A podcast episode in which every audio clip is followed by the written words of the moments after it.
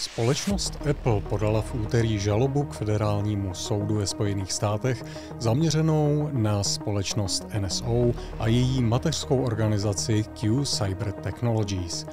Interpol koordinoval zatčení přes tisícovky osob spojených s různými kybernetickými zločiny.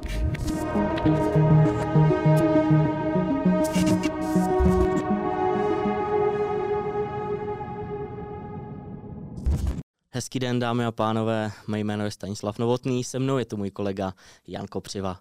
A my vás vítáme u další epizody, ale v Security Castu. Interpol koordinoval zatčení přes tisícovky osob eh, spojených s různými kybernetickými zločiny, jako jsou eh, investiční podvody, milostné podvody, praní špitavých peněz a nelegální online hazardní hry. Tenhle zásah je výsledkem čtyřměsíční akce s označením operace Hajiči 2, která proběhla ve 20 zemích a to od června do září roku 2021. Pokud jde o finanční stránku operace, tak eh, úřady zadržely téměř 27 milionů milionů dolarů a zmrazili 2350 bankovních účtů spojených s různými uh, právě online zločiny. Předchozí uh, rozsáhlá operace Interpolu proti online podvodům uh, Haječi 1 trvala od září 2020 do března 2021 a ta se zaměřila uh, spíše na azijsko-pacifický region a vedla k 500 zatčením a zadržení 83 milionů dolarů. Společnost Apple podala v úterý žalobu k federálnímu soudu ve Spojených státech zaměřenou na společnost NSO a její mateřskou organizaci Q Cyber Technologies.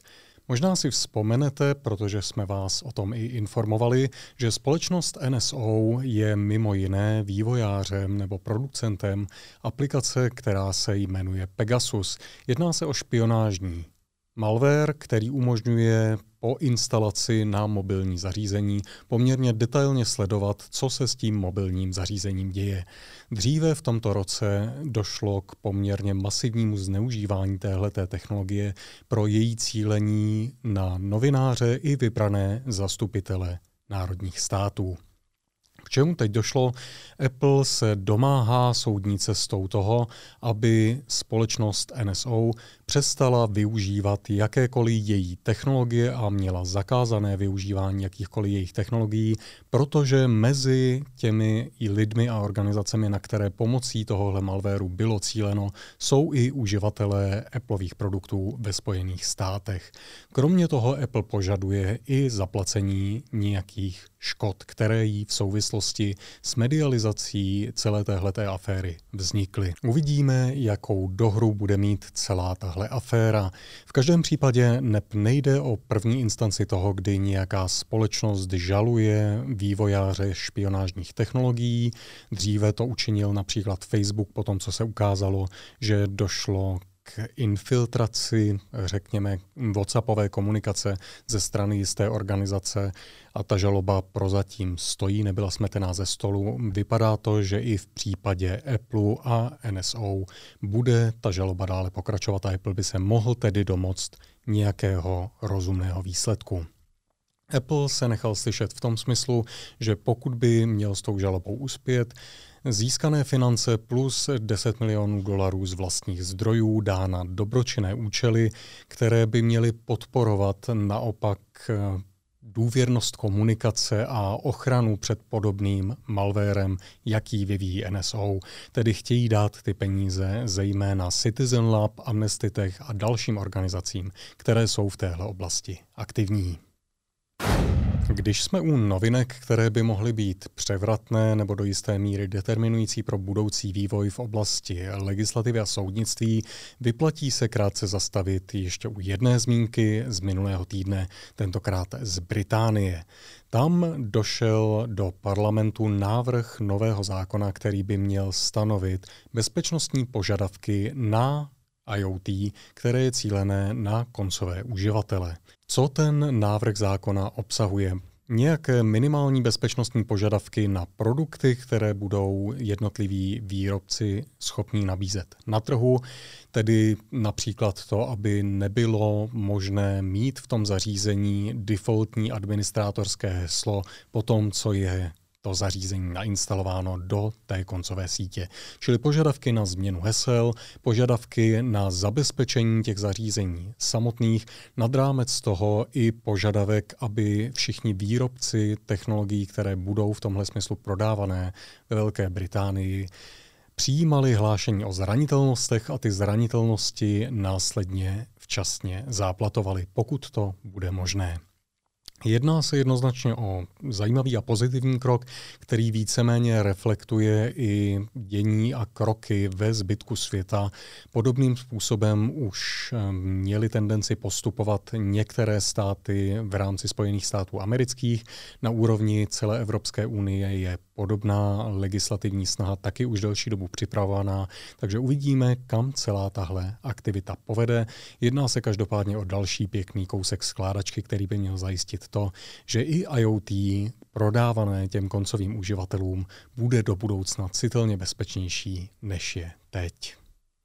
V čipech od společnosti Mediatek bylo odhaleno několik eh, bezpečnostních zranitelností, které by mohly potenciálnímu útočníkovi umožnit eskalovat oprávnění a spustit libovolný kód ve firmwareu zvukového procesoru, což by útočníkům efektivně umožnilo provést eh, třeba masivní odposlouchávací kampaň bez toho, aniž by ti uživatelé o ní věděli. Přišla na to díky reverznímu inženýrství eh, společnost Checkpoint Research. Ty tři zranitelnosti sledované jako CVE 2021 0661, 0662 a 0663 se týkají heap-based buffer overflow v audio DSP komponentě eh, a mohly by být zneužity k eskalování oprávnění. Ta čtvrtá zranitelnost již byla v, říjnu, v říjnu opravena. V nějakém hypotetickém scénáři útoku by tedy mohla nějaká rogue aplikace, která by byla na uh, telefon oběti nainstalovaná pomocí třeba sociálního inženýrství, eh, využít svůj přístup k rozhraní Android Audio Manager API k cílení na specializovanou knihovnu eh, pojmenovanou Android Aurisys HAL, která je zřízená hlavně pro komunikaci s ovladači zvuku v zařízení a potom by následně mohla odesílat speciálně vytvořené zprávy, což by potom mohlo vést ke spuštění kódu a následné krádeži nějakých informací souvisejících se zvukem.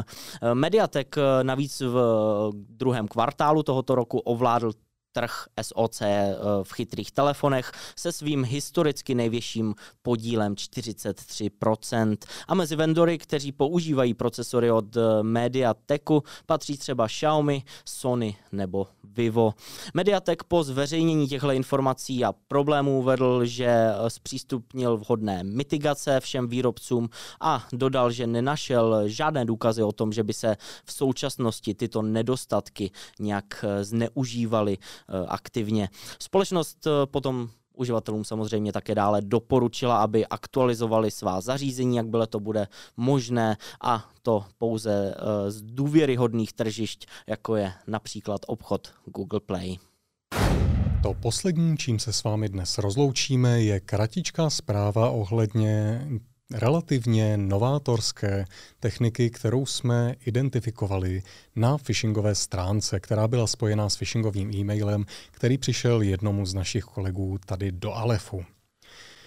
Pro kontext jednalo se o naprosto klasický zjevný phishing po kliknutí na onen link, by byl uživatel přesměrovaný na zjevně falešnou přihlašovací stránku která se pokoušela vypadat jako login stránka k Microsoft Outlooku. Co bylo ale na celé kampani zajímavé, byla skutečnost, že na úrovni serveru byl pro ochranu téhleté falešné e-mailové login stránky použit mechanismus pro allow listing IP adres, z nichž se uživatelé připojují. V momentě, kdyby příjemce nějakého toho phishingového odkazu kliknul na ten odkaz, bude přesměrovaný na tuhle falešnou login stránku. V momentě, kdyby ale následně vzal ten odkaz a přeposlal ho třeba bezpečnostním oddělení nebo IT oddělení ve firmě a to následně zkusilo ten nemodifikovaný link použít znovu a přistupovalo k tomu phishingovému serveru z jiné veřejné IP adresy, tak ten server místo té původní login stránky vrátí jenom error 404, čili informaci o tom, že stránka nebyla nalezena. Proč to zmiňujeme? Jedná se zjevně o techniku, která má v podobném případě, jako jsem popsal, výše přimět bezpečnostní analytiky, případně IT administrátory k uzavření případného vyšetřování spojeného s phishingem, protože v momentě, kdyby ten link otevřeli, zjistili, že stránka se tváří jako, že už tam není, můžou dospět k závěru, že celá phishingová kampaň už byla někým úspěšně zlikvidována. Ale ona ve skutečnosti pořád ještě běží, jenom díky tomu, že ten link už byl dříve využit z jiné veřejné IP adresy, neumožňuje dalším, kdo by chtěli ten link využít, zobrazit tu login stránku. Proč to zmiňujeme? Jednak proto, že pokud děláte bezpečnostní analýzu, je vždycky dobré počítat s tím, že nějaká stránka se nám může zobrazovat trošičku jinak, když přistupujeme z různých veřejných IP adres. Konec konců geolokační cílení phishingových kampaní je poměrně časté, takže vyplatí se přistupovat k těm phishingovým stránkám s IP adres, které vypadají, že by mohly být mezi cíly nějaké phishingové kampaně. Ale nad rámec toho se k téhleté kampani vztahuje i naše dnešní doporučení pro manažery a tentokrát analytiky kybernetické bezpečnosti. Nad rámec toho, že, jak jsme řekli, vyplatí se používat různé veřejné IP adresy, moje doporučení je používat nějakou anonymizační VPN síť, protože je to zpravidla nejméně bolestná cesta, jak se moct připojit z různých koutů světa k té phishingové stránce. Nad rámec toho doporučení v momentě, kdy v linku, který vede nebo vedl historicky na phishingovou stránku, se nachází parametr, který identifikuje buď příjemce té zprávy, ať už uživatelským jménem, nebo firmou, nebo celým e-mailem, je to v celku jedno. Vždycky předtím, než budete ten link otevírat, změňte tenhle ten parametr tak, aby neukazoval na toho původního příjemce pro manažery kybernetické bezpečnosti potom doporučení zajistěte, aby vaše interní playbooky spojené s vyšetřováním nebo určené pro vyšetřování phishingových stránek a phishingových e-mailů reflektovaly ta výše uvedená doporučení. Čili IP adresy, které odpovídají tomu, na koho ten phishing zřejmě cílil a změna jakýchkoliv parametrů, které by mohly identifikovat toho původního příjemce zprávy. V takovém případě máte velkou šanci, že i v momentě, kdyby existovala nějaká geolokační ochrana na té phishingové stránce, uvidíte ji tak, jak by jí měl vidět ten zamýšlený cíl. A v momentě, kdyby byla použita ta novátorská technika, kterou jsem zmínil dnes, díky tomu, že byste použili jiný e-mail nebo jiný identifikátor příjemce v rámci toho URL, přes které se dostanete na tu phishingovou stránku, nedošlo by ke zobrazení té falešné 404, ale byli byste vpuštěni až na tu login stránku. Takže tímhle trošku techničtějším doporučením se s vámi dnes rozloučíme. Tak jako vždy i dnes vám děkujeme, že jste se k nám připojili a budeme doufat, že se k nám připojíte i příště. Naslyšenou.